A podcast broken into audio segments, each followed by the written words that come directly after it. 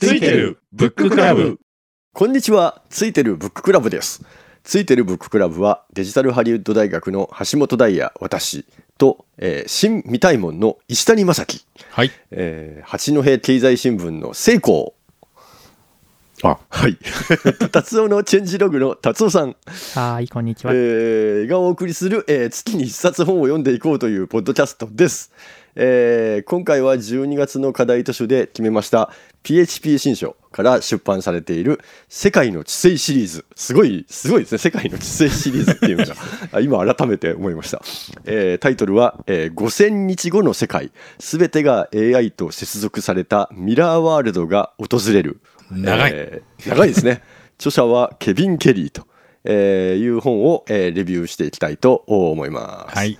えー、それではまあこれはあの世界的なビジョナリーである、えーまあ、特に IT を中心とした世界の、えー、ケビン・ケリーがあ5,000日後の未来こうなってるんじゃないかということでまあ一行にまとめると全てが AI と接続されたミラーワールドが訪れるっていうことなのかなと思うんですけれどもねでもいろんなこと書いてありました。はい、はいはいはい、えー、それじゃああの各自のレビューをまず聞いていこうと思います。はいはい、じゃあ最初石谷さん、えー、どうぞ。はいはいはい。えー、っとですね、読もう読もうと思ってて、実はケビン・ケリーの本をまともに読んでなくて、僕は。で、それが良かったな、あの、読みたかったなというのが読めたので、まず良かったっていう点と、それから、えっ、と、その、彼がどうやってものを考えているのか、そのものの考え方をまあ理解できたのも非常に良かったっていう点と、それからあと、その、そのテクノロジーへの姿勢っていうんですかね。彼がそのテクノロジーというものをどう捉えてるとかっていうのが分かったっていうのと、で、あとこれですね、そのネタバレになるから細かい話できないんですけど、えー、彼が最後の方で言ってったその、まあ、ミラーワールドも含めてなんですけどもその出していった話がですね実はあのマトリックスの最新作であるマトリックスレザクレザレクションとあレザレクション図かと結構テーマ的には被ってます。なのでそれも、えー、僕はちょっともう先に見てしまったので、えー、それも非常に良かったなと思ってます。ただちょっと星を若干低く3.5にしまして、えー、理由が1個あってこれ読むと他のケビン・ケリーの本読みたくなるっていう。この一冊ではちょっと終わらないなっていう。うん。だからなんか、ケビン・ケリー入門みたいな、うん、感じがあって、この一冊ではまあ終わらんぞっていうのがあったので、この本自体として、えっ、と、なんか最後、そういう意味では、こう、何？もうちょっとこう、ケビン・ケリー成分を俺にくれみたいな、こう、ちょっと足りない感じで終わるので、えー、星としては若干下げたっていう感じです。はい。はい、えー、ありがとうございました。えー、それでは、えー、次は達夫さん感想はどうでしょう？あはいえっ、ー、とですねそうですねまあえっ、ー、ともともとインタビューをベースにあの書き起こしみたいな感じでね書かれたっていうことなんでまあ講演録みたいでもうとてもその、あの、お話っていうかね、喋った時のお話みたいな感じで、とても読みやすくて、あの頭にスーッとあの入ってくる分かりやすい感じでした。まあ、シンプルにあのきちっとまとまってて、これはいいなと思っています。で、まあ、ミラーワールドなんですけど、まあ、その全ての AI がなんか接続されて、まあ、拡張現実だっていうミラーワールドで。で、なんかまあ、そのケビン・ケリーはなんか結構スマートグラス推しというか、まあ、まあ、それがね、まあ、AR だからそうなんでしょうけれども、ただまあ、そのスマートグラス自体は僕自体、僕自身ちょっとなんか時期尚早というか、まあ、またはそもそも人間に合ってないんじゃないかみたいなちょっと意見があるので、その辺がちょっとこう、彼とは意見の相違だったりするんですけど、まあ、そもそもなんかスマートグラスでやりたいこと自体が、まあなんか全てスマホでできてないと、まあなんかやっぱ、そもそも進まないんじゃないかとか、あとなんかその、ちらちらスマホを、まあ、見るよりもスマートグラスみたいなところでね、情報を提供された方がいいんだけど、まあ、そこまで本当になんか人間は必要としているのかっていうところがちょっと疑問で、なんかほら、あのよくその、あのスマホで時間がわかるから腕時計しなくなるみたいな話があるじゃないですか。でそうだったらそもそもスマホでチラチラね時間見るよりも腕時計の方があのいいわけじゃないですか、まあ、スマートグラスに近いじゃないですか、まあ、ちょっとこじつけなんですけど。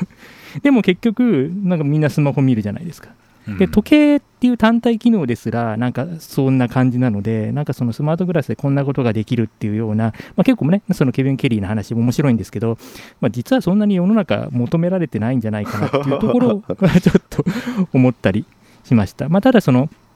今ちょっとインインカムみたいなね感じでその工業工場の勤務の人とかね看護師とかオペレーターとかねそういう人たちにとってはまああのいいツールとなるんですけど普通の人がなんか普段使ってミラーワールドっていうのはどうかなっていうのはちょっと思いました。うん、であとそのまあミラーワールド的な話はなんか多分そのインターネット的ではないんですよね。その一社独占じゃないようなそのインターネットの世界っていうのとはまたちょっと違うじゃないじゃないですか。じゃないですかだからそのあのなんだろうワールドワイドウェブみたいな誰でも使えるようなプロトコルでっていう感じにならないとちょっと広まらないのかなとは思うんですけど、まあ、多分この辺は多分彼もその辺いろいろ考えているとは思うんですけれども。ということで、まあ、ちょっとミラーワールド自体はなんかワクワクして面白いんですけれども、まあ、それ自体ちょっとなんとなくこう弾けてる感じはあの僕は思ったりしました。であとはですね、そうそう、あの彼の話だとその、なんだろう、テクノロジーはなんか良い面が51%で悪い面が49%だっていうあの話がちょっと後半のところ出てくるんですけど、まあ、なんかそれがすごくあの自分の中では刺さって、とてもあの納得できる考え方だなと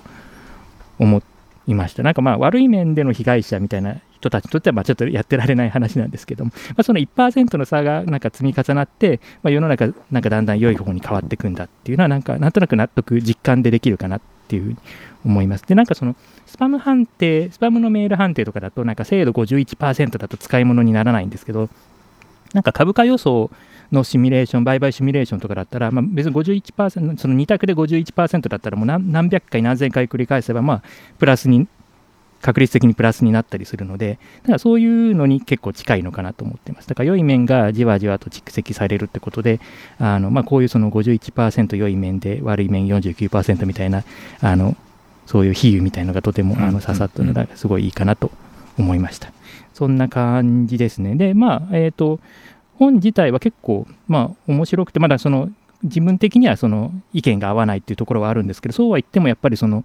考えさせられるポイントとか未来ワクワクする未来をあの描くみたいななんか未来の乗り物とかなんかそういうところいろいろ結構いろいろ未来のあのイメージみたいなのが結構たくさん多方面に載ってたりとかして非常にあの楽しめました。なので僕としてはこう星4.5でいきたいかなと思います。でまあ5にしなかったのはまあ石谷さんのに近いんですけれどもあのちょっと物足りなさはあるのかなっていうのがあったのでただまああの一冊だけ読みたいっていうんだったら、まあ、これ読めばいいんじゃないかなっていう気がするので あの、うん、まあそんな感じで4.5ではい。私からは以上です。はい、えー、それでは次は聖光さん、えー、いかがだったでしょうか？はい。僕読んだ、まあ、印象に残ったのはいろんなところで出てくるからあの未来予想とかする場合にですね著者の方があのテクノロジーに耳を傾けるっていうような表現がよく出てきたと思うんですけど、まあ、その辺が日本人としてはなんとなくこう馴染みやすいというかそういう気がしました。しかしその一方実際いざやってみようと思うと全然そんなこと難しいなって思うけどそれはまた自分が技術に対する統計があまり深くないからその耳を傾けるとか内面の声を聞く的なものができないのかなとか思ってまだまだちょっと修行が足りないなと思いましたね。あとちょっと印象に残ったこと2つほどあるんですけど培養肉の部分が出てきてですねその今かなり研究が進んでるっていうふうなことが言われてたんですけどもそういう研究が進めれば今あの畜産農家の方とかかなり高齢化進んでたり後継者不足だったりあとこうかなりきつい仕事だっていうふうに聞いてるんですけどもそういうものが、まあ、休めないって言いますよね、うん、畜産農家、ね、そういうのがだんだん軽減化されるっていうかあのいい方向に進めばいいなと思います、まあ、一方培養肉だけできると牛乳だけ取って牛肉どうしようとかなんかそういう アンバランスな面が出るんで培養牛乳とかいろんなものを作らなきゃないのかなとか思ったり牛乳もでも確かやってますよね。牛乳もいろいろまあ牛乳の方が逆に人工的になんか作れそうな感じはするかもしれないですね、あとあの自動運転が2040年以降って言って、まあ、まだ先のような気もするし一方で20年後にもうすでにそのいろんな車だけじゃなくインフラとかも整備されるのかなとか思ってですねその2040年えーっと電気自動車が2030年頃にかなり普及してるんじゃないかっていう予想ですけれども、それもまたインフラの方が果たしてそれに追いつくのかどうかっていうような話もあるけども、まあでも一部のあの高速道路上のトラックとかそういうのは進んでいくのかなと思ってですね、うん。そっ私ちは多分じ10年ぐらいで結構進むと思います。私20年後だと70歳なんでちょっと免許返納するかしないかのあたりなんですけどそうそうそうそうそう。その頃になってもっと安全装備が進んでたり、えーっと自動運転が進んでるとかなりまだ70歳になってもアクティブに旅行とか自分でできると思うんでそういう未来があるっていうのは非常に楽しみだったと思いましたあと、まあ、ももう一回タイトルの方に戻るんですけどもその5000日っていうのが10約13年だと思うんですけども56年だと近いし、まあ、50年だとさすがにうん。未来すぎるので、非常にまあちょうど13年っていうのはまあなんか予想ができそうな、できなさそうなぐらいで非常にこう興味深くいい設定だなと思いました。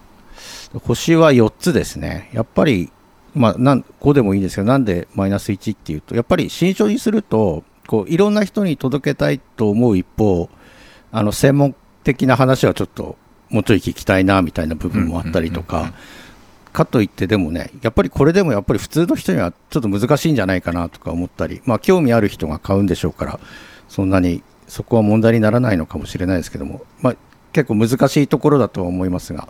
その辺のバランスが難しいのかなと思って4にしました。私は以上です。はいありがとうございました、えーじゃあ最後が私橋本ですけれどもそうですねケビン・ケリーの本、まあ、これ紹介したのは私だったかと思うんですけれども、うんあのまあ、全部読んでいて、うん、ケビン・ケリーにはなんかこう深さがあるなと思っていてでその深さのあの源って何なんだろうっていうとやっぱりあの彼はそのクールツールズっていうあのサイトを運営してるんですよね。えーであのこれ何なのかっていうと、えークールだと思うツール、まあ、ツールってあらゆるものを指すんですけどもあのを毎日紹介してるんですよ。であの要は百式なんですけどね、百式だけどもっと文章長くてもっと濃い感じになっていて。であの彼これをいつからやってるかっていうとあの彼はそのホールアースカタログの創刊メンバーだから50年やってるんですよ毎ほぼ毎日。なそれはすごいよねだからあの、まあ、日本だと百式の田口さんが20年ぐらいやってあの終了してましたけれどもやっぱその50年の積み上げっていうのを今は70歳近いだろうけれども、うんあのずっと二十歳ぐらいからやり続けていてそれをこうす総合してそのこういうこうテクノロジーとか未来こうなっていくんだって言っているっていう彼のその厚みがですねものすごいと。うんで彼はこういう本を書くときには決してクールツールズの個別のちっちゃい話はしないんですよね。あのそこはすごいディティールに詳しい人なのにあのそういうことは言わないっていうのがすごいなと思うのとあと日本に来た時にも鎌倉の写真をだいぶ撮ってたようですけれどもあの最近だとそのアジアグレースっていう、えーアジアの写真集とかもともと写真家なんですよね。でまたこの写真がものすごいと、あの写真家としてだけでも生きていけるだろうっていうぐらいのすごいアーティストで。だからこう、うんなんかケビン・ケリーこの新書の中でも少しだけあのこんな仕事してたってことを少しだけ話してますけれどもなんか、うん、ケビン・ケリーの人生もっと知りたいよなとあの思った気しました。でこれの本はやっぱりあの入門書として一番いいんじゃないでしょうかと、特に翻訳されてる本では入門書に当たるものがなかった気がするので、あのまあ、いきなり大著だと挫折しちゃうしっていうことであのありました。はい、あとまあ個人的にこう学びというかですね、まあ、今今ってそのメタバースじゃないですか。あの メタバース、うんなんかこのビッグウェーブに乗るだの乗らないだのという話なんだけれどもまあケビン・ケリーってなんか落ち着いていてこれ5000日の本な割に各所に25年後っていう話が出てきてるんですよね。えーで例えばスマートグラスみんなができてあのみんながこう使えるようになるものが出てくるのは25年後ぐらいだとか言ってたり、まあ、GAFA の代替わりが起きるのも25年後ぐらいだとか自動運転も大体25年ぐらいかかるとかあのそういうことを言っていてだからまあなんかそこまでものすごいスピードで変わるとは見てないえーのかなと案外ね というふうにあの思いました。はいあのだからすごいこう達観して大きな視座で見ているだけどその積み上げにちっちゃいディティールもあるっていうあののが、うん、凄みかなと思ったというのが私のまとめでした。はい。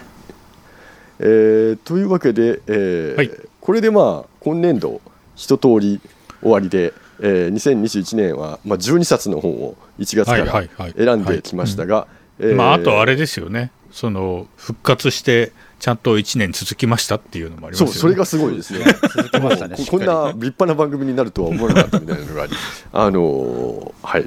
えーで、えー今年を振り返る回は、まあ、特別編として、えー12月31日金曜日、えーに配信したいと思っていますので、ぜひ、はいあの皆さん大晦日にあの、聞いていただきたいなというふうに思います、えーでは次回もよろしくお願いします。よろしくお願いします。はいはーい。さよなら。さよなら。